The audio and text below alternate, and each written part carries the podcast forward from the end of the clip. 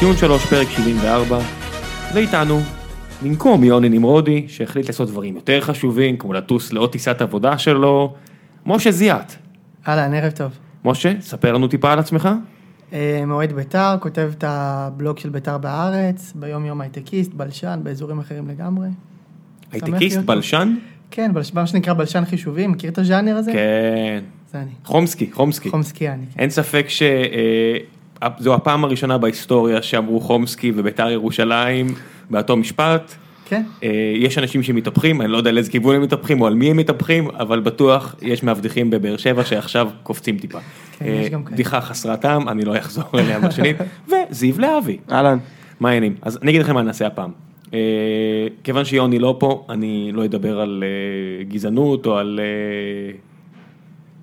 שלונגים, או על הרבה דברים שאנחנו מעבירים את הזמן פה בציון 3, נדבר על כדורגל, על המחזור האחרון של העונה הסדירה, נדבר קצת על לפני הפלייאוף העליון, ננתח, לא יודע אם נדבר על הפלייאוף התחתון, כי נראה לי... זה כבר די גמור.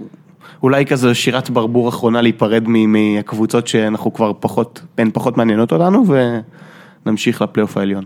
אולי נדבר קצת על הפועל עכו, כי באמת קצת היה שם מעניין מאחורי הקלעים, צריך קצת לעבור על זה ולתת את השני סנט שלנו שספוילר, אנחנו לא קונים את הקטע הזה שזה קבוצה עצמאית. אין מה לעשות, אל תתבעו אותנו, זו האמת, אמת דיברתי. זה מה יש, בואו נתחיל קצת לדבר על המחזור שהיה, היה משהו שהפתיע אותך? לא, אני חושב שהשבוע באימורים מוכיח שלא היה שום דבר שהפתיע אותי במיוחד, לא, אתה יודע מה? שום דבר לא הפתיע אותי במחזור הזה. מחזור שני ברציפות שארבעת הקבוצות המובילות מנצחות, בעצם שבוע שעבר אשדוד חילצה נקודה ממכבי, אז כמעט, כן, כאילו מצחצחים חרבות לקראת הפלייאוף העליון. אז בוא נתחיל אולי עם הקבוצה של בית"ר ירושלים, טוב, בית"ר ירושלים, אתה פה אחי, אני לא, אנחנו בדרך כלל משאירים בית"ר ירושלים, נזכרים בה רק כמו שבוע שעבר, רק אחרי שאנחנו באים לסגור את הפרק, אומרים על מי לא דיברנו, בית"ר ירושלים. זהו, משה בא לנקום עכשיו. משה בא לנקום. טוב, זה היה משחק לא טוב של בית"ר, זה היה שני שערים די מקריים, בעיקר כאילו הפוקוס עכשיו על שכטר, מה קורה איתו לקראת הפלייאוף, מאוד מאוד קריטי, השילוב שלו והחזרה שלו, אם תהיה מהירה או לא מהירה, אם הוא יעדר כמה משחקים. כמה נתונים מעניינים על המשחק הזה, קודם כל ביתר קבוצה שמאוד מאוד לא אוהבת להחזיק כדור, ואתמול נגד רעננה 46% בהחזקת כדור. זה בכלל, האחוז השנתי של ביתר זה 51% בהחזקת כדור, לקבוצה במקום השני, אני חושב שזה נתון מאוד מאוד חריג. מראה על זה שביתר, אז זה מראה על שני דברים, קודם כל ביתר אוהבת לדחוף את הכדור קדימה, את זה אנחנו גם יודעים, אבל אני חושב שביתר, לעומת קבוצות כמו באר שבע ומכבי, יותר קשה לה לעשות הגנה, כי היא פחות מחזיקה בכדור, היא צריכה יותר לגונן על השער אקטיבית, ולא על ידי החזקת כדור. לא נפרגן בכלל לקורצקי? קורצקי העמיד קבוצה נהדרת. פעם, כבר, מה, זה כל, מה שהוא הגיע. נכון. היה לו איזה שני משחקים שהוא היה ככה צריך להתפקס, אבל הזהרנו מזה שבוע שעבר, צריך לומר. שבנו ודיברנו על זה שרעננה היא קבוצה מאוד מסוכנת, משחקת כדורגל יפה. בגלל זה אני קצת פחות, אני יותר סלחן כלפי ביתר במשחק הזה, אבל תמשיך כאילו... כן, ובאמת קורצקי העמיד קבוצה נהדרת, וזה קצת מפתיע אחרי הכישלונות שלו בשנים האחרונות, פתאום הוא בא ברעננה משום מקום מעמיד קבוצה נהדרת, עם עלי קמרה ומרכז קישור פתאום שעושה דברים, ושלטו בכדור, והיו מאוד בטוחים בעצמם. קצת נכנסנו את הילד. כולם פתחו על הוואין, וכולם... אבל צריך לומר, למרות שתי הטעויות שהובילו לשני השערים, זה היה משחק טוב שלו. כאילו, הוא שלט לגמרי באוויר, בזה, הוא עשה את מה שהוא עושה תמיד. הוא בלם מאוד דומיננטי, קורא את המשחק, יוצא קדימה לתקוף את הכדור, בדרך כלל המיקום הממוצע שלו טיפה יותר קדמי מהבלם השני, מבהבה, ונורא אהבתי לראות אותו גם הפעם, למרות הטעויות, הוא עוד ילד, הוא ילמד. כן, אז זה לגבי רעננה, אם נחזור קצת לביתר, אז באמת כאילו ירד הסימון לפני, לדעתי, משהו כמו 4 משחקים, במשחק נגד בני יהודה, ירד הסימון לבן זקן, שמשהו צריך לעשות זה פשוט לתת לקבוצה הזאת להבקיע את השערים שלה, כי זה יקרה, הקבוצה הזאת יודעת להבקיע את השערים שלה, והוא צריך להתרכז בהגנה, אז אני אתן כמה דוגמאות לדגשים שהוא שם, שעזרו לנו ככה לשמור על, להגיע לנתון של שער אחד בארבעה משחקים, משחקי ליגה, זה נתון שעבור ביתר זה נשמע דמיוני. נכון, כולל הגביע אם אנחנו מחשיבים, אז בחמשת המשחקים האחרונים ביתר ספגה שער בודד אחד. כמו מכבי תל אביב, נכון, רק בשבעה משחקים. בדיוק. אז באמת החילוף הראשון שהוא עשה זה גולדברג במקום אייסטר, זה חילוף שאתם גם דיברתם עליו, מדברים עליו, כאילו זה מגן שהוא הרבה יותר הגנתי באופי שלו, הוא הבין שהוא לא צריך את הכוח אש של אייסטר בהתקפה, הוא יכול לוותר על זה. ועדיין לקבל את השערים שלו, אז הוא הולך עם גולדברג, לדעתי זו עונה נהדרת של גולדברג, הוא עומד נהדר בהגנה, זה נכון שהתקפית הוא לא כל כך תורם, אבל הוא עושה את מה שדרוש ממנו על המגרש. נכון, הוא עושה את מה שדרוש ממנו על המגרש. הדבר השני שלדעתי לא מדברים עליו מספיק, זה על אופיר קריאף, כאילו הוא הגיע בינואר, במקום קלטינס, הוא תפס את המקום של קלטינס בהרכב, שזה עונה שנייה כבר שקלטינס, ההתקדמות שלו די נעצרה, קצת שכחנו ממנו. כן, דיברו עליו, אתה יודע, שהוא יבוא עם מי שיקח את איינבינדר, ואולי יביא את איינבינדר אפילו רק כדי למשוך את קלטיס והצילי, זוכרים מעט הקטע הזה שהם כאילו חברים מאוד טובים, ומי שיביא את איינבינדר אולי עושה את זה, אם זה הפועל באר שבע או מכבי תל אביב, יביא את זה רק כדי, אם יחזירו את איינבינדר, רק כדי להביא את הצילי ואותו. ואיכשהו יצא שהוא נשאר שלישי, מבין השלושה. צריך לומר, מה זה נשאר שלישי? הוא עבר לקריית שמונה, התייבש שם, חצי עונה לא שיחק בכלל. וביתר הוציאו אותו מהכפור, כמו שהם יודעים, כאילו, לקחת את השחקנים הכי... אני אדבר על קריאף עכשיו. על קריאף. אני דיברתי על קלטינס, אבל לא משנה. נכון, צודק, קלטינס נשאר שם... אבל לשניהם זה... קריאף, כן, הוא... היה לו גם קצת פציעות, אתה יודע, צריך להגיד, זה גם חוסר מזל. לגבי קלטינס, אני רק רוצה לומר, שנה שעברה ניסו אותו בכל מיני תפקידים, אתם זוכרים, היה בלם, היה... בלם העונה, העונה שיחקו איתו כקיצוני ימני, כמגן ימני. ואני קצת חושב שאיבדו את השחקן הזה. זה קצת שרענייני. כן, זה קצת שרענייני, שאומרים עליו, אתה יודע, שהוא המנוע של הקבוצה, הלב של הקבוצה, השחקן אתה יודע, מיזן חדש, דיברו, אותם דברים על קלטינס, רק בפחות, כי מכבי מדברים הרבה יותר מאשר על ביתר, והם שניהם, אתה יודע, לא עשו את הקפיצת מדרגה. אבל צריך לומר, זה משהו שקורה בכדורגל הישראלי, אנחנו נורא כמהים לשחקנים חכמים. ברגע שמגיע לך לפה שחקן אינטליגנט, שחקן שאתה כאילו אומר, הוא קורא את המשחק, הוא יודע זה, ישר, בוא נעשה אותו שחקן ורסטילי, נזיז אותו עמדות, הוא יודע זה, זה מה שעשו עם יני. אני חושב שקלטינס... סותם חורים. נכון, אני חושב שקלטינס הוא שחקן, מבחינת הפוטנציאל שלו, הוא שחקן עם פוטנציאל מאוד מאוד גבוה, שחקן שיכול להיות בתווך של הנבחרת. זה שחקן שמתאים לנבחרת בעתיד, רואים אותו כ...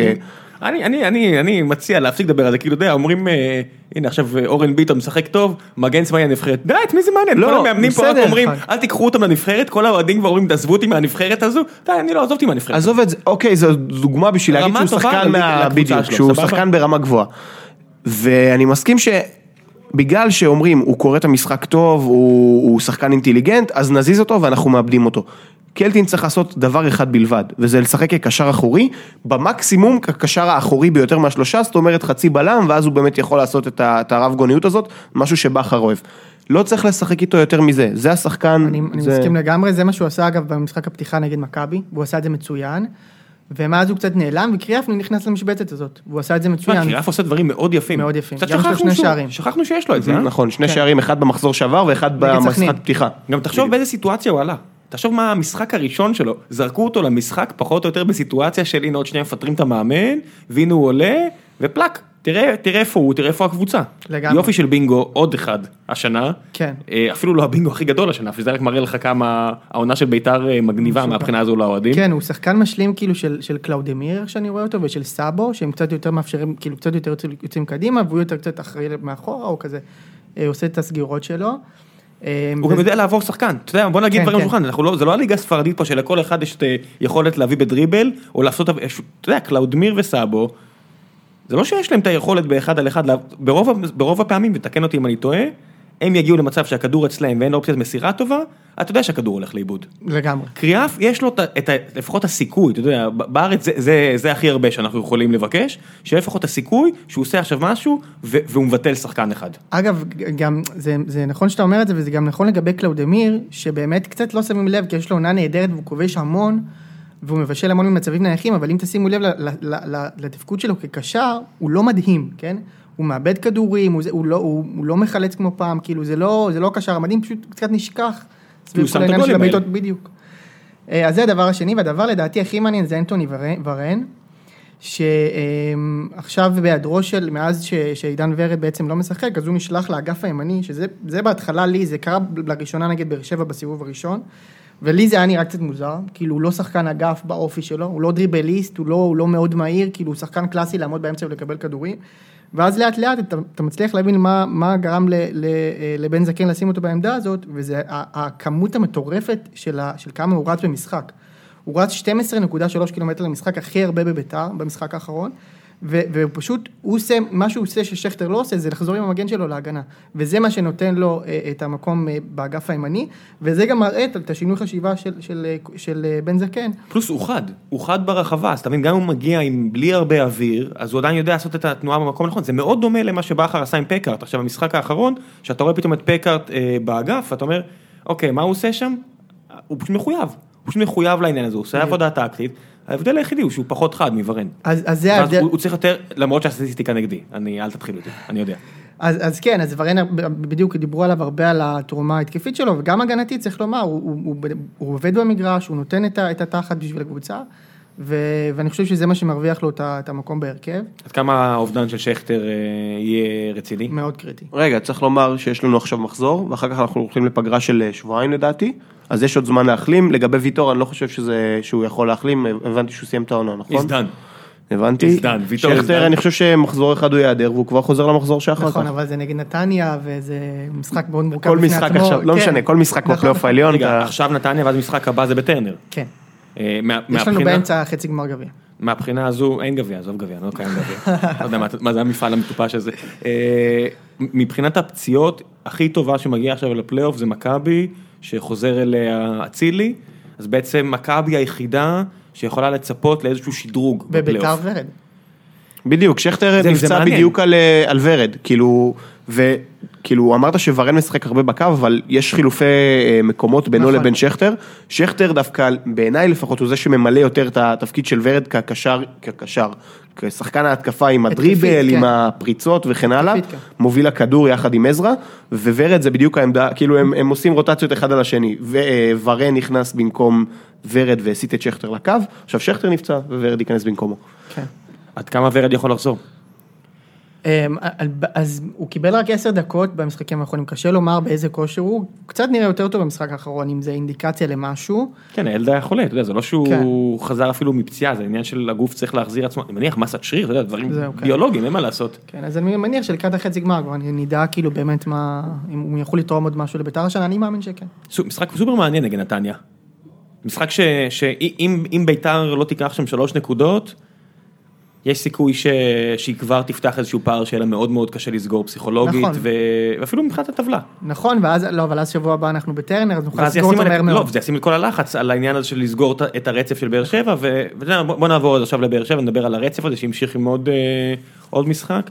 אז זוכר שדיברנו על ההימורים, אמרתי לך 2-1, לא רואה את זה קורה רק בגלל הקטע של סכנין בלי מוגרבי, כן, צריך להגיד, יוני לא פה, אז שנייה להניח מלך, ראם פגע בול בשתי תוצאות במחזור האחרון. תודה, תודה. אני רק אומר שזה לא כזה חוכמה גדולה, כי באר שבע לא מסוגלת כרגע ללחוץ על הגז ולמחוץ יריבות. צריך להגיד שאין אף קבוצה כמעט בליגה שמסוגלת לעשות את זה. אנחנו גם רואים מעט מאוד תוצאות אסטרונומיות. שנה שעברה היינו 50 וכו'. השנה מכבי מנצחת 4-0, ואתה יודע, נזכרים מתי פעם האחרונה זה קרה. באר שבע לא הצליחה יותר מדי לעשות את זה. ביתר עושה את זה. ביתר עושה את זה, אבל היא גם ספגה כל פעם. אז לא היה פה באמת תוצאות הפרשים גדולים, וזה גם הוביל אותי לחשוב שמבחינה הזאת, מצד שני, סכנין באמת קבוצה מאוד חלשה. מכבי פתח תקווה. מכבי פתח תקווה, כן. אבל בואו נשאר שנייה סכנין, הפועל באר שבע, נדבר שנייה על המשחק הזה, ואז נעבור... מה? סליחה.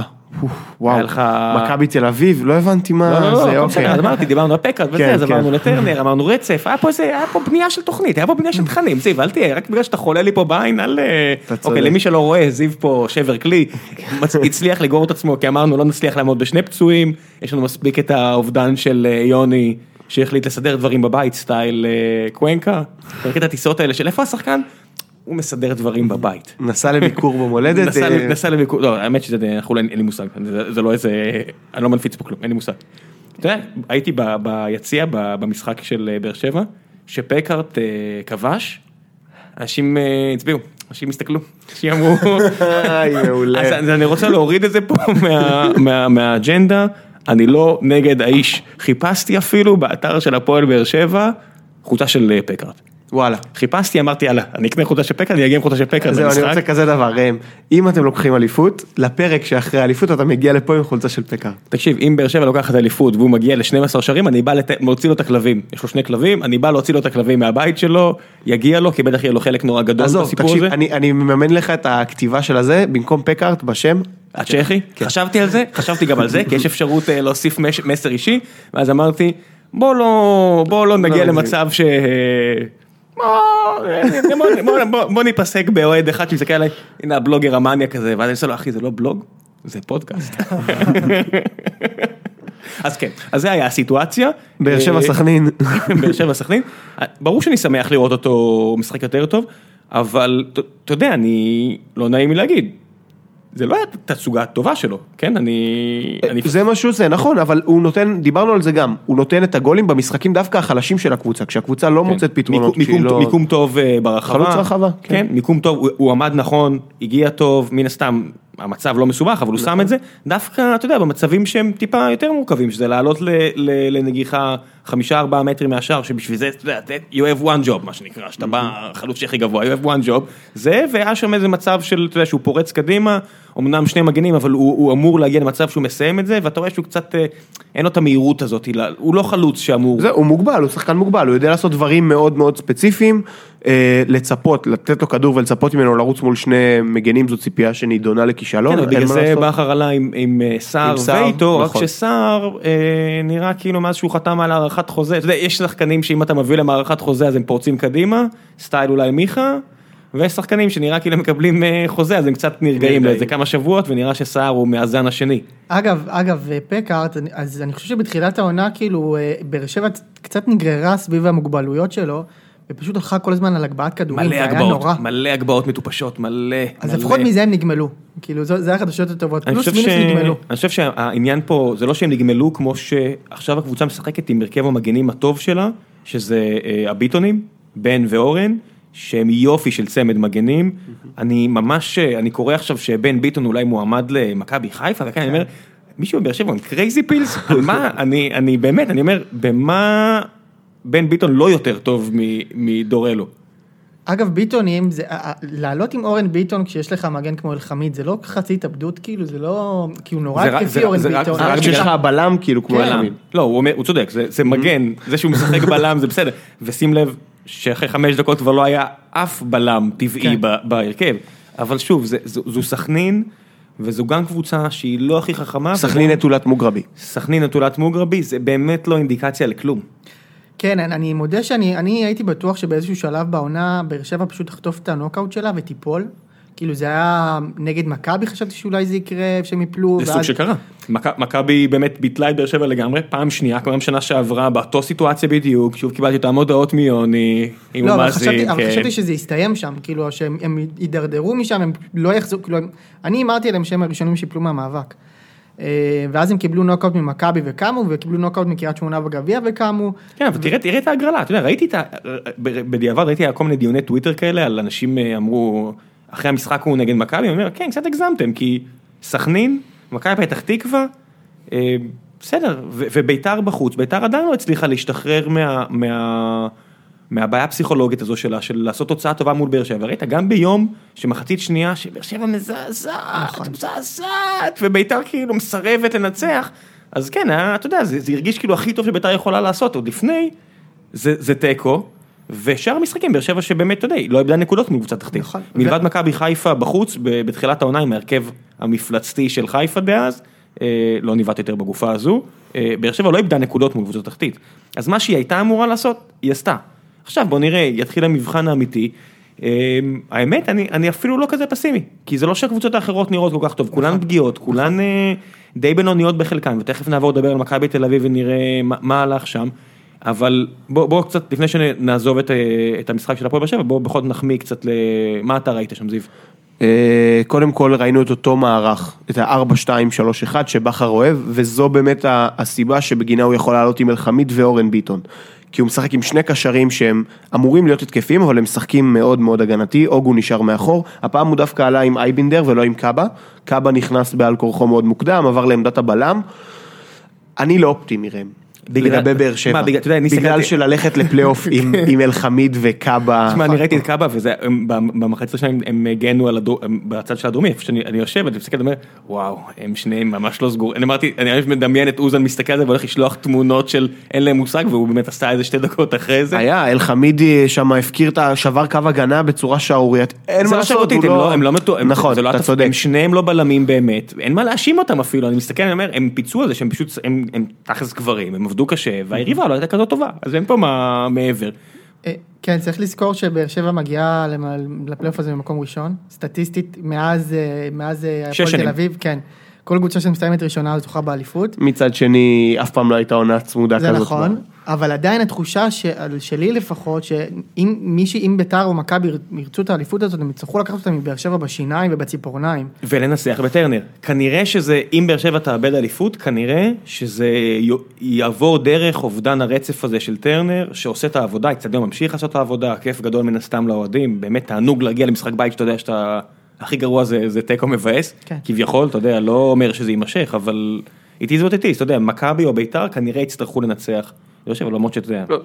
כאילו, לכל קבוצה אני מרגיש שיש איזשהו משהו שהיא צריכה לשמור עליו, בשביל, כאילו, הדרך לאליפות עוברת דרך זה, פלוס תוצאות. בביתר מדובר על רצף הכיבושים, אני לא רואה סרט שאם היא עוצרת את הכיבושים שלה, היא מצליחה לקחת אליפות, זה קודם כל לשמור על זה שאתה כובש כל משחק, שאתה קבוצת התקפה טובה בליגה, בבאר שבע, כמו שאמרנו, זה לשמור על הבית, כי מעבר להפסיד נקודות במשחק, בית, יש פה מכה מנטלית נורא נורא קשה בלאבד נקודות בטרנר. אין גם הרבה, אתה יודע, אין הרבה נקודות, 10 משחקים.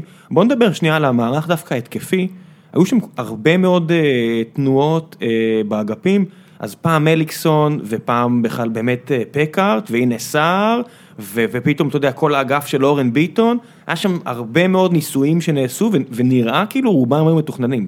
מאיפה שאני ראיתי, זה היה נראה הרבה מהלכים מתוכננים. בוודאי, זה ברק באחר, כאילו הרוב מתוכנן, סער נכנס, התחיל בקו, נכנס לחוד, מליקסון לוקח את העמדה שלו, מליקסון לפעמים בימינה, המון המון המון מתודות, המון תנועות בהתקפה, דברים שכיף לראות, אתה רואה קבוצה מאומנת שיודעת מה היא עושה, על כמה זה עובד אפשר לחלוק, אבל זה עובד מול סכנין.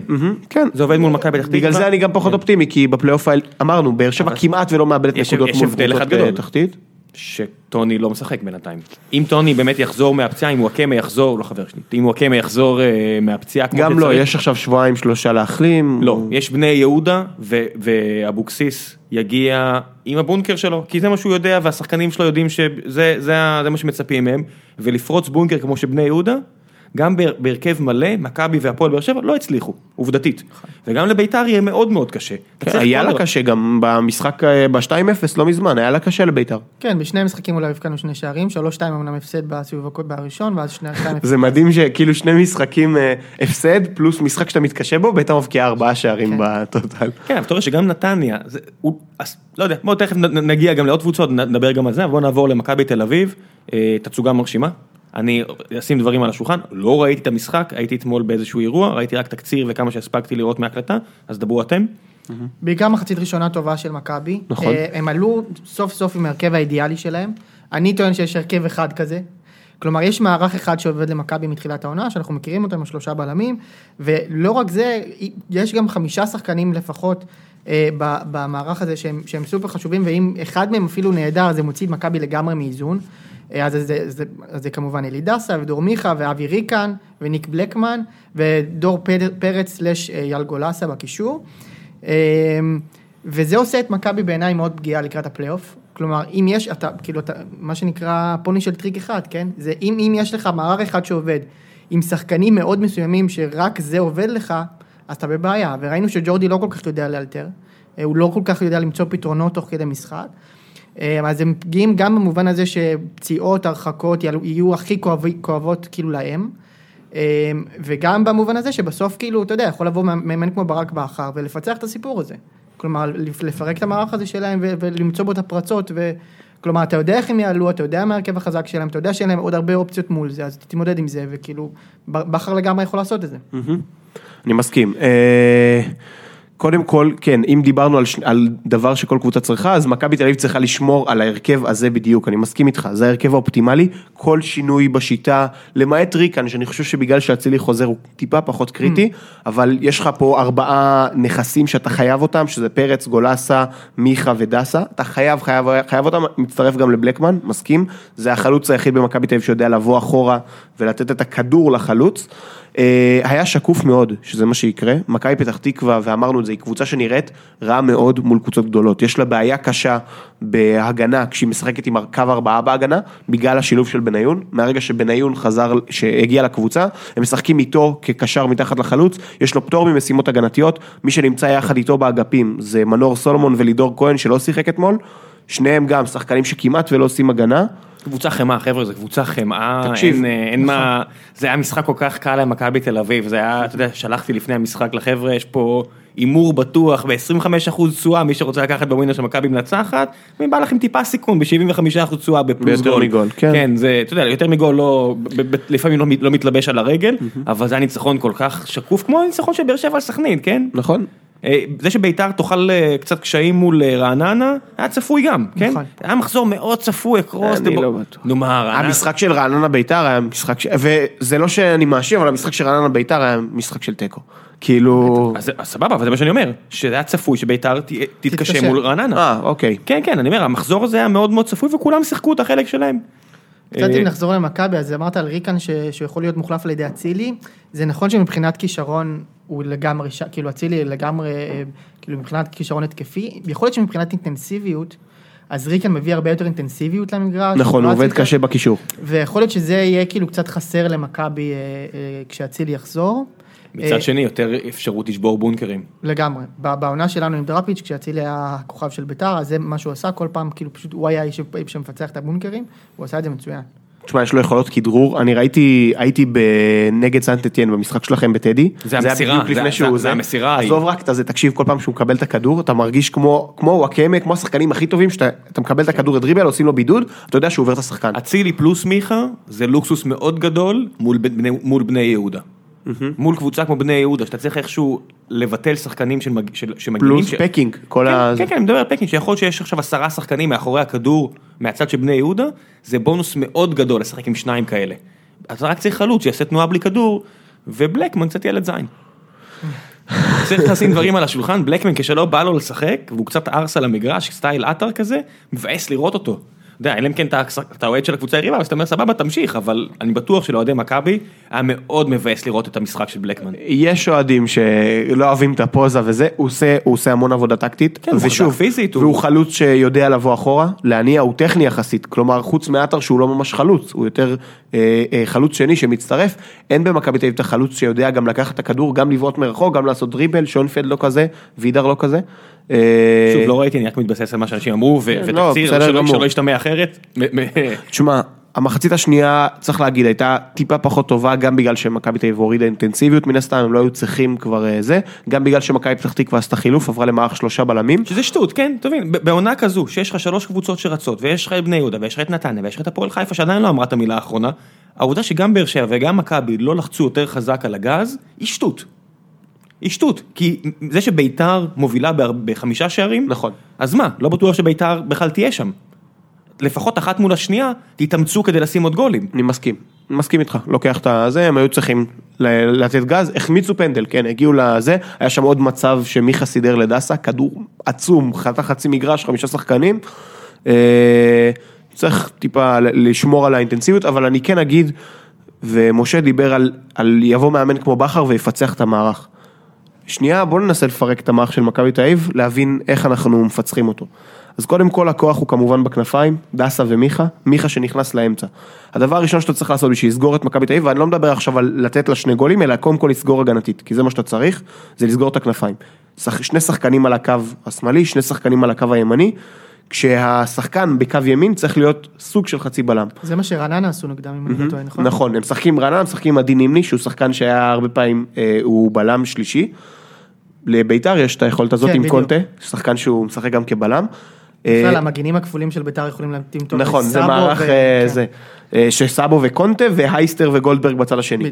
אז קודם כל צריך לעצור את זה, השחקנים בקו הימני צריכים להיות שחקנים שגם יודעים לנו על האמצע, כי מיכה עוזב הרבה פעמים את הקו שלו, ויש שלושה שחקנים עיקריים שאתה צריך לשמור, כלומר וידר, בלקמן לא יעשו משהו בלי התמיכה של השחקנים מאחוריהם, יש לך את דסה, יש לך את מיכה לסגור ויש לך את ריקן, ריקן אמור לקבל שמירה אישית מאיזשהו קשר מרכזי חזק באמצע שלא ייתן לו לזוז, פלוס אתה צריך לסגור את הכנפיים, זה האתגר שקבוצות התמודדו איתו בפלייאוף העליון מול מכבי תל אביב, ויהיה מאוד מסקרן לראות איך מאמנים טובים כמו אבוקסיס, כמו דראפיץ' ושי ברדה, כמו ברק בכר, כמו קלינגר העונה, כמו בני בן זקן, כמו תביב, בוודאי שאני לא מסכים. האתגר של תביב, עזבו את השטויות של... שוב, אני לא יודע אם בני בן זקן חושב על הדבר, אני אומר לך, באמת, כאילו צר לי, אני לא חושב שבני בן זקן, תראה אותו, חייב את האימות.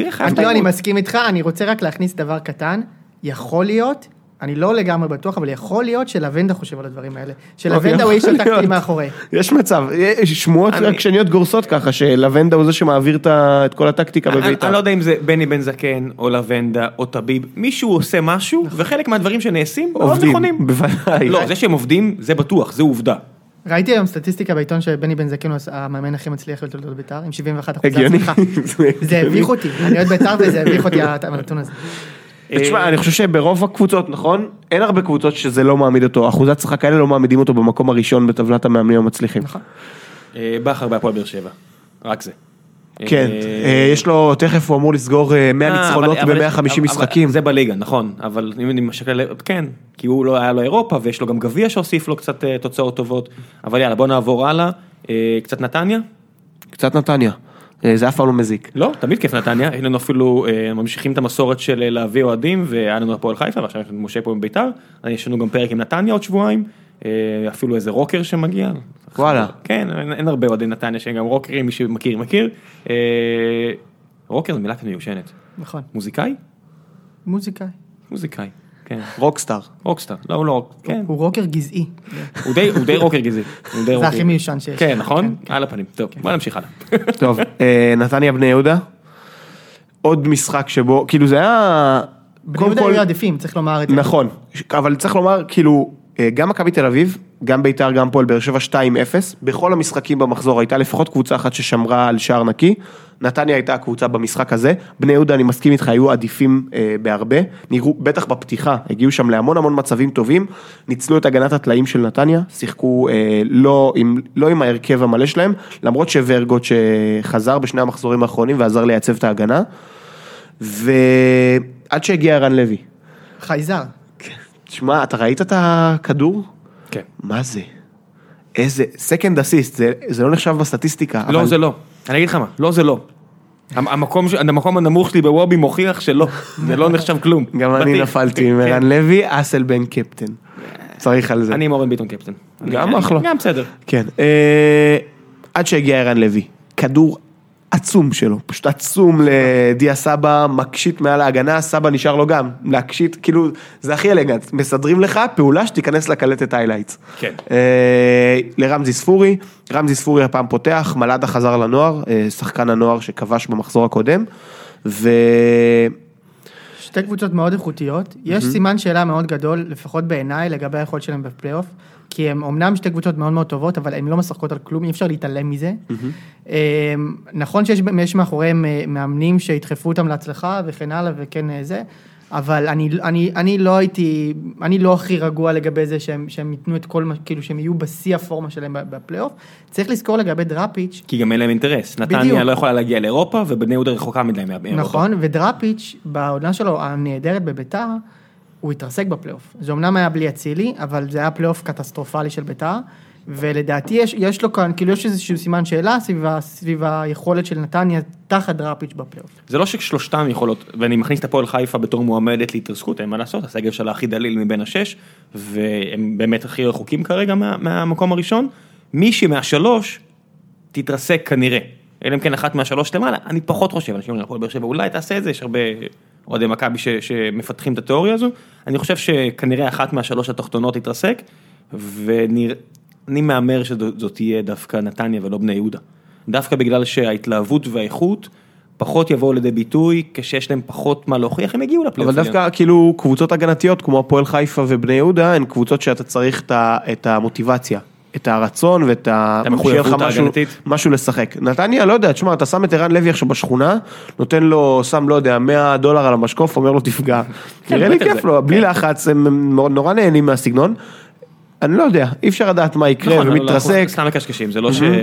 אבל עדיין נחמד לראות אותם ממשיכים, ואיזה כיף לאוהדים שלהם, שזו העונה שהם חוזרים מהליגה השנייה, וזה יכול רק לעלות. באמת שזה יכול רק לעלות, אין שום סיבה, אין שום דבר שכרגע, אין שום ענן באופק. נכון. יכול להיות שיהיה, כן? יכול להיות שזה שבר ענן שיהיה. זהו, אז אם יש משהו שעליו שווה להם להילחם, זה באמת המיקום. מענק המיקום שווה הרבה כסף לקבוצה כמו נתניה, לקבוצה כמו בני יהודה, קבוצות ש...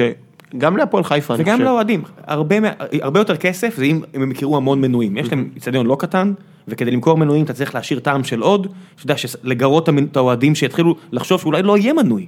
אתה יודע, זה מה שקרה עם באר שבע סך הכל. ומתי אתה מתחיל לחשוב? ככה שצוברים ניצחונות. הם יחברו איזשהו רצף ניצחונות, הם יהיו אולי אלה הקבוצה הראשונה שתנצח את הפועל באר שבע בטרנר למשל, מה שכמעט קרה בתחילת העונה הזו. אני אומר, פתאום, אתה יודע, פתאום אנשים יריבו על מנויים, כי יש המון אוהדי נתניה רדומים. המון. כמו כל קבוצה שלקחה אליפויות פעם, וזה אבא שהוביל את הילד מתישהו למשחק, אבל הם לא חזרו כי ככה וככה וככה.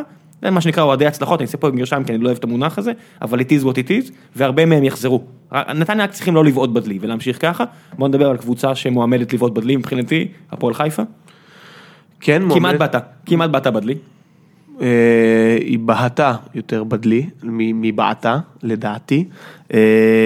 זה קרה ממש ממש במקרה, הניצחון הזה, דקה 90, שיימן שיחק כל המשחק כמגן ימני בכלל, החליף את דור מלול, מגרל השבילי, שיחק באגף שמאל, ושיימן ברגע האחרון עובר לאגף שמאל, מקשיט את הקרוס שלו, ויובל יעקובוביץ' כובש שער עצמי. צריך לומר שהנה, אתה אומר, ואתה בדלי, לא יודע למה, תקשיב. אמרתי כמעט.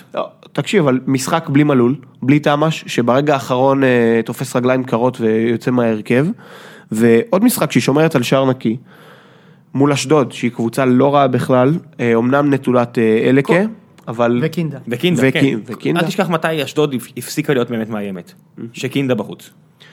נכון, עכשיו, לגבי המערך וכן הלאה, בגלל שהפועל חיפה סגרה מאוד יפה את אשדוד בכנפיים, השחקן שנשאר פנוי ברוב המשחק היה אורין ברום. הוא שיחק את האמצע, החליף קצת, כאילו דור ז'אן בדרך כלל שחק שם, אבל הם עשו הרבה חילופי מקום, הוא החליף את קינדה, ולכן הוא השחקן שהיה לו המון המון שטח. לאורך המשחק, אם אתם תראו גם בתקציר, גם בשידור חוזר את המשחק, הוא שחקן שמקבל המון פעמים שטח לדריבל, או אפשרות לתת מסירת מפתח לשחקנים, ושם קצת אשדוד נפלה, הוא היה לא המשחק הכי טוב שלו. דבר קטן על אשדוד, דיברו על זה הרבה בינואר, שהם הקבוצה שעשו את הרכש הכי טוב בינואר, היה איזה נרטיב כזה שרק. אני רואה את אורין ברום, כאילו, זה לא נראה כרכש מוצלח כל כך עד עכשיו, הוא לא תורם הרבה. נכון. והאמת שאני חושב שמי שעשתה את הרכש הכי טוב, כאילו, מבין הקבוצות בפלייאוף התחתון, זה רעננה. עם קמרה לדעתי הגיעה בינואר, וגם במרכז, זה שצריך בהצעה. ניקוליץ' הגיע בינואר. אשדוד הביאו, כאילו אינברום, נכון, הוא בנו עליו המון, אבל אשדוד הביאו גם את וובה בראון, גם את פיליפנקה, שחר פיבן, שגם תפס מקום בהרכב. אשדוד האחרונה שעוד יש לה עוד סיכוי לרדת איכשהו מבין שתי הקבוצות שאמורות לרדת. עזוב, רם, זה סגור. זה 4 נקודות. מה? זה 4 נקודות. 4 נקודות, כן. כן, מפתיע אותך, 4 נקודות, נכון? היית בטוח שזה 8? כן. זה לא 8 אפילו למכבי חיפה. Let me tell you... האמת זה בדיוק 8, זה בדיוק 8 למכבי חיפה, אבל כן, זה רק אשדוד, רעננה טובה מדי מכדי לרדת, ויש לה גם קרית של 7 נקודות שם, אז זה רק אשדוד. תשמע, אבל זהו, הסיבה שבגינה זה נראה כל כך רחוק, זה הכושר המזעזע של אשדוד, וזה גם מעביר אותנו כל כך חלק של אשקלון. דבר האחרון אולי לפועל חיפה, אני חושב שיש להם סיכוי די טוב להפוך לשק חבטות של הפלייאוף העליון, לא בגלל שהם קבוצה לא טובה, אני חושב שיכול להיות שהם קצת התרכזו בגביע, זה אומנם רק 5 נקודות, אבל תחשוב שהם צריכות לעבור 3 קבוצות מעליהם. כלומר, הם צריכים להשיג 3 יותר ממכבי, 4 יותר מביתר ו5 יותר מבאר שבע, וזה כבר מאוד קשה. ויש להם משחק פתיחה נגד מכבי, ואם הם יפסידו את המשחק הזה, אני חושב שהם ייצאו מאיזשהו מאבק, והם בכיף יכולים להידרדר ולהיות השק חבטות של הפלייאוף. נחכה ונראה. יש סיכוי שנראה משהו יותר טוב בפלייאוף התחתון ממכבי חיפה? שהם לא רושמים תחתון, זה רק פלייאוף. ראיתי את זה. זה רק פלייאוף, אין תחתון. מצחיק. כן, זה רק פלייאוף. אם יש סיכוי שנראה, לא יודע, כי הארוחות שם הן לא ארוחות שאתה מצפה שינשבו באזור.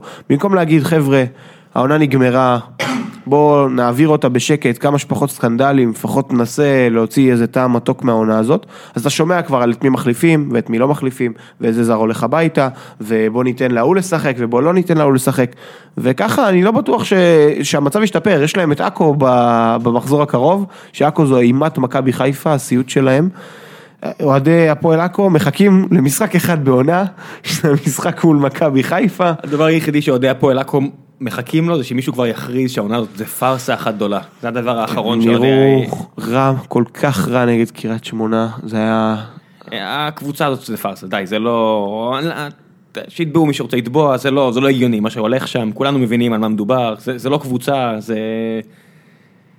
כן, כן, כן. זה אודישנים לעבור שחקנים...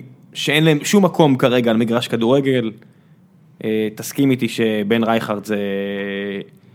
או שהוא מתאפס על עצמו, או שאתה יודע, או שלך תעשה משהו אחר. נכון, הקריירה נראית כאילו הולכת למקום מאוד מאוד לא טוב. לא, זה נראה כאילו, אתה יודע, זה דוד הזדן. כאילו, באמת, מה נסגר איתך? זה חוסר אחריות של... לא אגיד מחר את המשחק, אני הולך למקום המקצועי, שפשוט לא טוב. פשוט רע מאוד מאוד מאוד. פשוט לא טוב, לא חושב, או שאין לך חמצן ואתה לא, הוא תמיד היה בחור אלים. אתה יודע, עוד בהפועל תל אביב אתה אומר, בוא'נה, הבחור הזה, אתה יודע, זה סכנת נפשות. הוא יפצע מישהו פה, הוא יפגע למישהו בקריירה. הוא הגיע לטיקט הזה מרמת השרון, הוא הגיע לטיקט של הקשר האחורי הגרזן, שזה גרזן במקרה הזה לא לחיוב, שזה גרזן שהוא שלילי, כסחר. זה טמבל, די, זה טמבל, מה, אתה פוגע בקבוצה שלך, זה לא אומר משהו אישית עליו, אני אומר, זה טמבל אתה יודע, IQ כדורגל נמוך, אתה פוגע בקבוצה שלך. זה לא שהקבוצה שלך אין לה על מה לשחק, היא משחקת נגד הירידה. כאילו, מה זה הדבר הזה? למה הוא משחק? מי החליט את זה? דודו דן? אני לא יודע. שאלת למה הוא משחק, ואז שאלת מי החליט את זה, ואלה בדיוק שתי השאלות שצריכות להישאל. כן, לא יודע מה להגיד לך. באמת, אני בטוח שאם יש אוהדים לאקו, ויש, הם בטח אפילו שמחים שהקבוצה תירד, רק ש... הדבר הזה יסתיים. הרבה יותר קשה להשביח שחקנים וקבוצה בליגה הלאומית מבליגת העל, לכן גם אני מאחל להם, לאוהדים, שירדו ליגה, שיפסיקו לשדר כל משחק שלהם בשש מצלמות, ואז יהיה פחות שחקנים שאפשר להתלהב ולמכור אותם אחר כך בהרבה כסף. אני מזכיר לך שזה מה שקרה, זה הם עלו ליגה רק. נכון. כלומר, שנה שעברה הם היו בליגה הלאומית, וזה לא כל כך, כאילו, הם חזרו והם חזרו כמו כלום. כן, אבל עכשיו, ההשתלטות על הקבוצה הייתה עכשיו, בקיץ הזה. כן, נכון, נכון. אגב, דודו דן, צריך כאילו להזכיר בעניין הזה את באר שבע, מה שהלך לו בקטן בבאר שבע. באשדוד, בבאר שבע. פתאום מתפוצץ, כאילו, בהפועל עכו זה פתאום נראה הכי גרוע בעולם. אני חושב שגם בבאר שבע, בוא נגיד, בלשון המעטה זה לא מאוד מגניב מה שקורה איתו שם. וזה מאוד, זה כאילו מאוד מצחיק שכאילו ישר, כאילו כשהתפוצץ כל הסיפור הזה, ישר פנו לסיפור של טביב, שזה בסדר. כן, אני אגיד לך מה ההבדל, שבהפועל באר שבע יש לך את אסי רחמים ובחר, שאם אני מנקה את כל האנשים שמוכנים להטיל גם בהם רבב, ואני חושב שזה לא במקום, זאת אומרת, יש פה איזשהם שיקולים עסקיים של לעבוד עם סוכן, ואז אולי הוא יעזור לך בהמשך, כמו עם הבחור הזה ודים, שמשום מה ישב על הספסל במשחק הזה, זאת אומרת, בוא נגיד את האמת, הם כנראה... הבחור הזה שיושב שם. זה עלות של הג'ל של ברק בחר, נו באמת, זה כמה אלפי דולרים, זה כל הסיפור, אולי הם עשו טובה למישהו ברוסיה, אני לא באמת חושב שזה משהו אחר, ואם זה באמת טובה, יאללה, תפאדה, לא באמת מעניין אותי, יכול שזה משהו כזה, זה בסדר, גם ברצלונה הביאה שחקן מסין, מכל מיני דברים, זה שיצא טוב, כן, השחקן נבחרת ברזיל, כן, עם כל הכבוד, זה לא אותו דבר, אבל...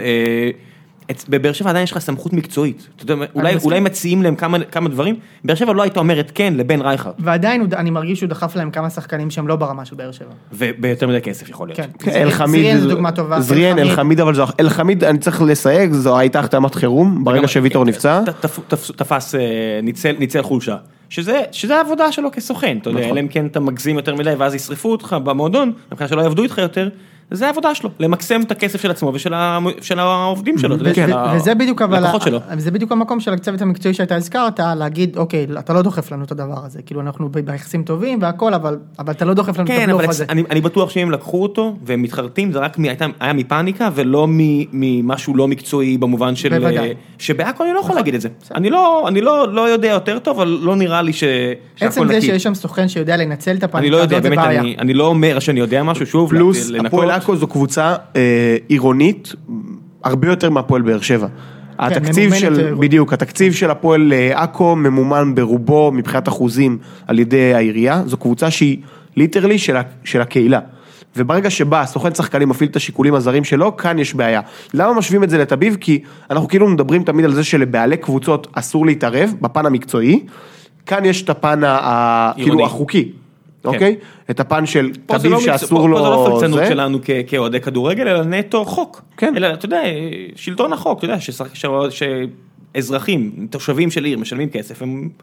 רוצים שיחבדו את החוק, שהכסף ילך... כן, והכסף הולך לאינטרסים זרים. שוב, לכאורה, אנחנו לא יודעים שום דבר, סתם אם זה ככה, אז. כן, אבל כאילו אתה מרגיש המון שחקנים שהם, לא יודע אם פלופים, אבל הרבה יותר קל לדחוף לאקו את כל השחקנים של אולי הם יפרצו. כן, אבל לא לחמד, הייתי משווה את זה לזריאן. נגיד מישהו כמו זריאן, שאתה אומר, אוקיי. עזוב, תקשיב, זריאן, הלוואי ושחקן ברמה של זריאן היה מגיע להפועל עכו. מבחינת הזה שעברו שם, מוליץ' שהוא אמנם עושה אחלה של חצי עונה בלאומית עכשיו בהפועל תל אביב, אבל זה שחקן שמלבד הטריק שלו עם הגודל הפיזי, לא יודע אם הוא היה מגיע לארץ, יש לך את אונייקאצ'י שגם עושה עונה בסדר, דילן דמראוי שהתלהבו ממנו נורא בהתחלה, כבר לא זה, איבה... זה חצי בגלל הטלטלים, כן? כן. ידוע. פלוס המשחק הראשון שלו היה משחק נגד מכבי חיפה, שזה מולם זה לא חוכמה להיראות טוב. אני ממשיך את התיאוריה של היה סורקה לגבי הצער הארוך של קהת, שזה מה שמשך לתשומת לב אליו, דמראוי אותו סיפור. זה בכל העולם ככה. פלני וכל מיני כאלה שחקנים בעולם, אתה יודע, להיות בולט, אין מה לעשות. כן, זה אייקונים בסוף, כן. כן, זה עוזר. בואו נדבר קצת על המחזור הבא, תחילת הפלייאוף העליון. ממה נתחיל? תנו לי אתם, אני לא זוכר את ה... ביתר נתניה. אז ביתר בלי שכתר, זו הכותרת של המשחק, וזה יהיה לה מאוד מאוד קשה לפצח את ההגנה של נתניה. במשחק הקודם בין הקבוצות, נתניה שלטה לגמרי באמצע, ויש איזושהי התלבטות, אני חושב, לגבי מה תהיה שלישיית ההתקפה, אם זה פשוט יהיה סילבסטר במקום שכתר. אני חושב שאולי כדאי לשקול שלישייה קצת יותר הגנתית. שינוי מערך. כן, עם קלטינס, לא יודע אם שינוי מערך לשינוי פרסונלי, עם קלטינס במרכז עם קריאף וקלאודמיר, וסאבו מימין בהתקפה. זה אומנם יותר הגנתי, אני חושב שהיא יכולה לתת פייט יותר טוב מבחינת האינטנסיביות של נתניה בקישור, וזה חתיכת ברכשול. כן, שני המשחקים של ביתר מול נתניה היו בשליטה נתניאתית לדעתי, במשחק השני הייתי בו גם, והרעיון שלך הוא מצוין, כי בן זקן עשה את זה, במשחק השני, באיזשהו שלב הוא עבר ל-4-4-2, עם סאבו באגף שמאל, שני חלוצים, וזה היה נראה הרבה יותר טוב, הוא ייצב את המשחק, אז זה יכול להיות רעיון מצוין. יש פה מוקש מאוד גדול מבחינת ביתר, להרגשתי. אימור? אני הולך עם נתניה. ניצחון נתניה? כן, אני הולך, זה איפה המשחק? בטדי. לא, אני לא הולך עם נתניה. ביתר, אני חלש. משה? אני אתן אחד מהפכני, 0-0. תשמע, שתי הקבוצות צריך להגיד, נתניה שני משחקים הסופגים, ביתר עיצבות ההגנה, קליימן ביכולת משופרת בהרבה. מינוס שכתר. ביתר, כי אני הולך, אני דבק בתיאוריה שנתניה יגיעו... התרסקו בה. לא התרסקו, אבל עשו את שלהם, ועשו כדורגל כיפי, אבל נאיבי. אוקיי. אני חושב שזה מה שהולך, אנחנו יכולים לראות הרבה כדורגל כיפי ונאיבי. נעבור למשחק הבא, הפועל באר שבע בני יהודה. אבוקסיס יבוא לסגור, 3 בלמים. בוא נלך רק על תוצאה, שלושתנו מסכים אם זה תיקו, תיקו כמה? לא, אני באר שבע. גם אני באר שבע, אתה הולך על תיקו? אני הולך על תיקו. די, פעם אחת מספיק. אני בינתיים פוגע בהפועל באר שבע, אני לא יודע אם שמת לב, אני לא מפספס הימורים של הפועל באר שבע. אני עם זיו, פעם אחת מספיק, זה בדיוק ה... כן, זה הולך להיות תיקו, חברים. אוקיי, נקסט. יש לנו את מכבי תל אביב נגד הפועל חיפה, המשחק המרכזי של המחזור. מכבי תל אביב, אפילו בקלות. או שוב בקלות. מה אמור להשתנות, מה שנקרא? מה-4-0? מה השתנה? אני חושב שיש יותר שחקנים מהרכב הראשון של מכבי תל אביב בזה, אז זה יכול להיות אפילו יותר קיצוני. ויש פחות שחקנים של הפועל חיפה. קצת קלינגר והכבוד שלו פה וזה, אבל אני עדיין עם הקלינגר. לא, הם יבואו הרבה פחות נאיבים, הם יבואו כאילו לשחק סגור, כאילו תכניעו את ההגנה שלנו. זה יעזור עד השעה הראשון של מכבי. בדיוק. הוא ייפול מאוחר יחסית, יעזור עד הדקה ה-60, אבל מכבי תל אביב. יהיה מאוד נחמד אם הפועל חיפה תנצח, זה יפתח את הליגה. זה מה שאני רוצה, זה יפתח את הליגה. תשמע, מכבי תל אביב מקום שלישי, כאילו אין פה, מלא המוליכה מאבדת נקודות, אבל מקום שלישי. לא, זה יפתח את הליגה. אתה רוצה שמכבי תל אביב תפסיד. ניצחון קל של מכבי, אבל כן, אני מסכים ש-4-0 כנראה לא יהיה, 2-3-0, אני אלך 2-0. רגע, תוצאה, אוקיי. אני עם 2-0. 3-0. אוקיי, הלאה. זה מכסה לנו את הפלייאוף העליון, ועכשיו סכנין אשדוד. תקשיב, אסור להאמר על המשחקים האלה. סכנין אשדוד? מה זה אסור? תצטרף כמו כולם, תאמר על המשחקים האלה, כמו אנשים בדובאי, כמו אנשים סמי צוחק. אין בעיה, לא, אז מאמרים כאילו רק זה כמו משחק אסוציאציות כאלה. אז בני סכנין אשדוד? כן. אשדוד. סכנין. מוגרובי חוזר, נכון? זה רק ציורים, סכנין. קריית שמונה, הפועל אשקלון? איקס. קש. איקס. מכבי פתח תקווה, הפועל רעננה? רעננה? איקס. רעננה, מכבי פתח תקווה חלשה, מכבי רעננה טובה, הפועל רעננה טובה, אני לא רואה למה שהפועל רעננה לא תנצח, מכבי חיפה, הפועל עכו, whatever, אפשר להאמר ב-whatever. רייכרד מורחק, אז הפועל עכו. מכבי חיפה, בכל זאת, כן. מכבי חיפה, די, זה באמת... מישהו פגע שבוע שעבר עם ה-0-0. אני לא פגעתי עם מכבי חיפה, פחות או יותר מאז עונת האליפות, אני חושב, לא יודע מה קורה שם, אז כן, מכבי חיפה, אני אמשיך להאמר עליהם. רוצים לבחור נבחרת המחזור ב-10 דקות האחרונות? אני אשמח. נבחרת העונה, סליחה. נבחרת העונה סדירה. יש לי הצעה לפורמט, כדי שזה ילך מהר ובלי יותר מדי זה. יש לנו 5 דקות. אז אני אתן לכם מישהו, תגידו אתם מסכימים לא, ואם לא, אז תנו לי כאילו נימוקים למה אני טועה. תוביל אותנו זיו, תוביל אותנו לארץ המובטחת, למרות שמשה היה אמור לעשות את זה. הבנתם? סתיגידיש. גדול. טוב, שוער, לדעתי שטקוס. גיא חיימוב עושה סיבוב שני נהדר באמת, אבל לאורך העונה כולה שטקוס הוביל את ההגנה שאילולי הרביעה מול מכבי תל אביב הייתה הטובה בליגה. 42% מהבעיטות מולו הולכות למסגרת, הוא שמר הכי הרבה פעמים העונה על שער נקי, 14 פעמים שער נקי מ-26 משחקים, הוא מקום שלישי בעצירות בליגה יחד עם קליימן, כלומר הוא עוצר את אותה כמות כדורים של קליימן. עכשיו בקליימן הקבוצה שלו משחקת התקפי, בועטים מול ההמון לשער. הפועל חיפה נתפסת בינינו כקבוצה הגנתית. אתה אומר, זו קבוצה שהדבר הכי חשוב אצלה הוא ההגנה הטובה. וזה מדהים שהוא עוצר את אותה כמות כדורים כמו קליימן. לדעתי, עונה פנטסטית. אני לגמרי מסכים. זה שטקוס, זה גם זובה צריך להיות מוזכר בהקשר הזה, אבל שטקוס לדעתי בונה טובה. תסביר לי, חיימוב לא מביא עונה טובה? דיברנו על זה, חיימוב. לא, אני אומר כאילו באמת... אם הוא היה נותן את הכושר של הסיבוב השני לאורך העונה כולה, הוא שוער העונה בפארק. נכון, כי הם ספגו בסך הכל 6 שערים בסיבוב הזה? מכבי 5 אגב. בסדר.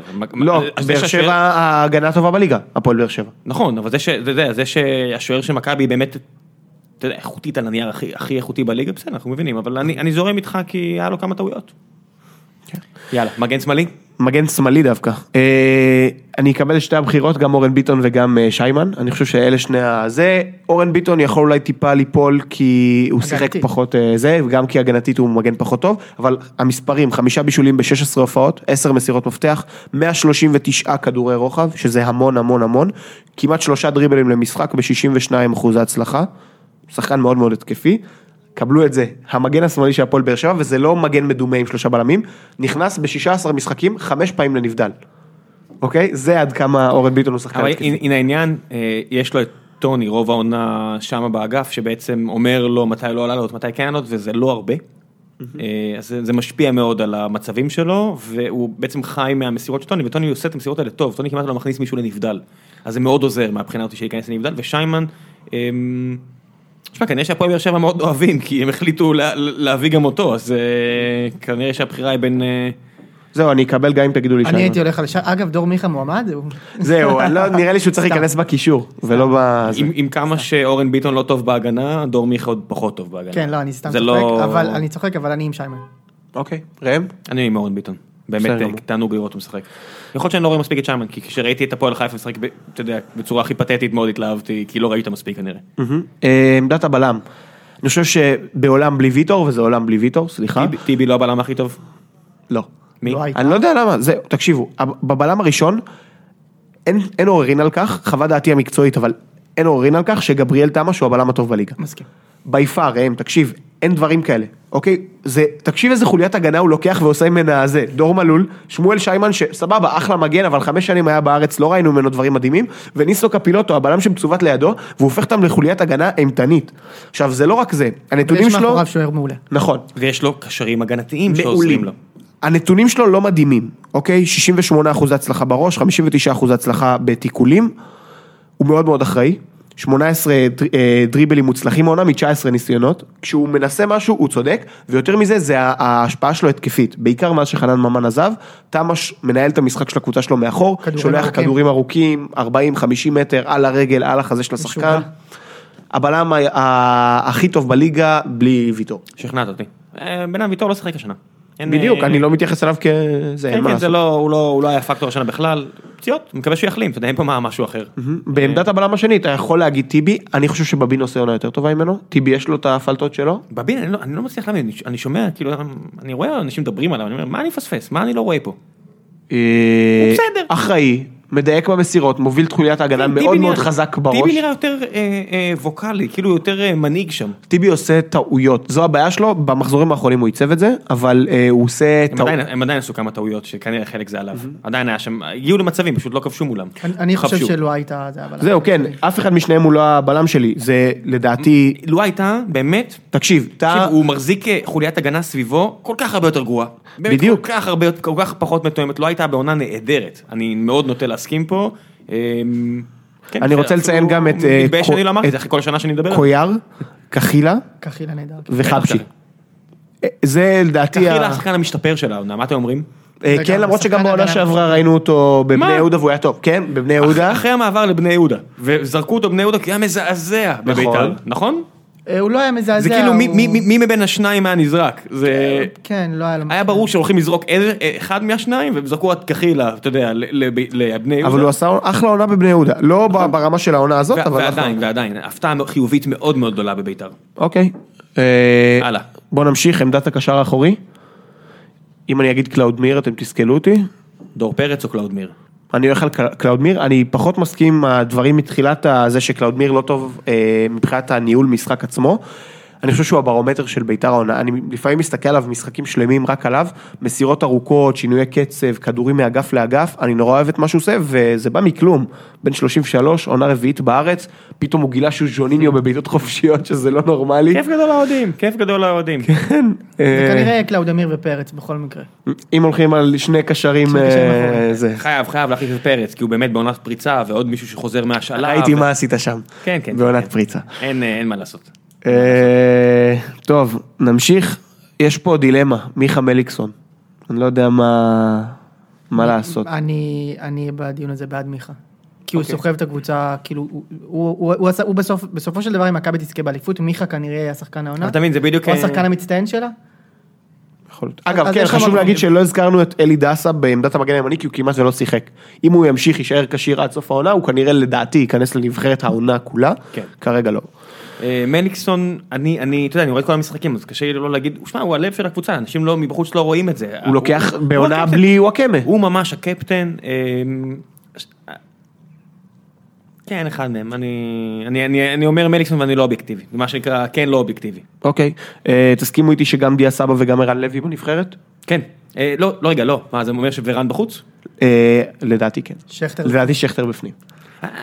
איך אתה מוציא את ורן? ורן נהדר, אני מוציא את שכתר, אני נותן לו נקודות שליליות רק על ההתחזות, אני מוציא אותו, הוא סוחט לקבוצה שלו פנדלים, ואני אמרתי שהכל בסדר מהבחינה הזו, חוץ מזה שאם אני, זה קצת, אתה יודע, הוא פתח מפה בקורס טייס, אני חייב לתת לו איזשהו עונש על הדבר הזה, הוא מסיים קורס טייס, אבל הוא לא יסיים את האסקרף, אתה יודע, זה לא, אני לא יכול, יש פה איזשהו אבון מוסרי שאני לא יכול לתת לו יד, הוא שחקן נהדר, ורן גם שחקן נהדר, גם משקיע, גם שם את השערים, גם לא פחות חשוב לביתר, אני בוחר בוורן על שכתר. אוקיי.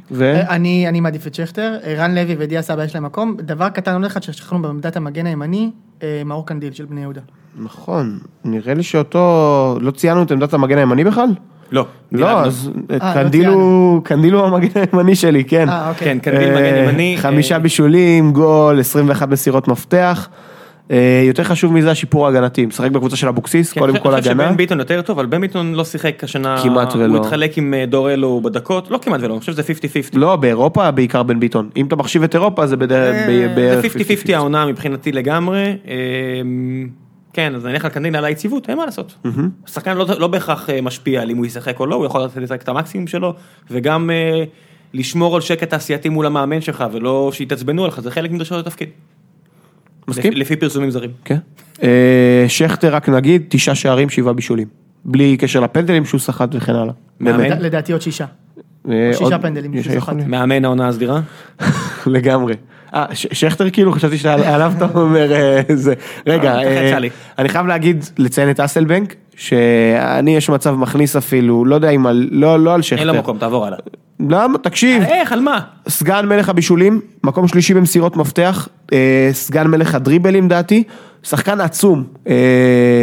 במושגי ליגת העל. עצום במושגי ליגת העל, נתן הופעת ענק מול הפועל עכו עכשיו. אני מרגיש שהוא לא מספיק חד מול השאר. הוא לא, נכון. תשמע, הוא צריך לשחק, אם אתה שם אותו על העמדה של ריקן, מושלם למכבי תל אביב, כזה, זה סוג השחקן. טוב, מאמן הזה. מאמני הסיבוב. כן, אני מבין אז את הכיוון שאתה הולך אליו. אני הולך על דראפיץ'. דראפיץ' בא עליי, מה, זה אחד, אין פה מה. מתלבט עם קלינגר, כי תשמע, הוא לקח קבוצה ביזיון, וכמה שאני מבקר אותו וזה. אתה יודע מה? אני מסכים. הם הביאו תוצאות יותר טובות, עם סגל לא יותר טוב, אז קלינגר. כן, כן, היה קל כל כך שכנע אותך. כן, כן, אני... כן, לא, אתה עושה עבודה טובה. תודה. אני זורם איתך קלינגר. כן, אני גם מסכים. אוקיי. תודה רבה, חברים. זהו, שעה. אחלה. כן. נו, אתה יודע, אנחנו לא באנו לעבוד. תודה רבה משה שהגעת, נשמח להראות אותך עוד פעם. נשמח. לא הבאנו מספיק קרדיט פה לביתר על העונה הטובה שלו, לא הבאנו מספיק קולות של ביתר והזנחנו אותה, אז אני מקווה שזה חלק מהמסע תיקון שלנו. כמו שאמרתי, עוד שבועיים אוהד נתניה ועוד שבוע אוהד סלע בריקה, לא יודע אם יצא, אני מקווה שיצא. יאללה, ביי ביי.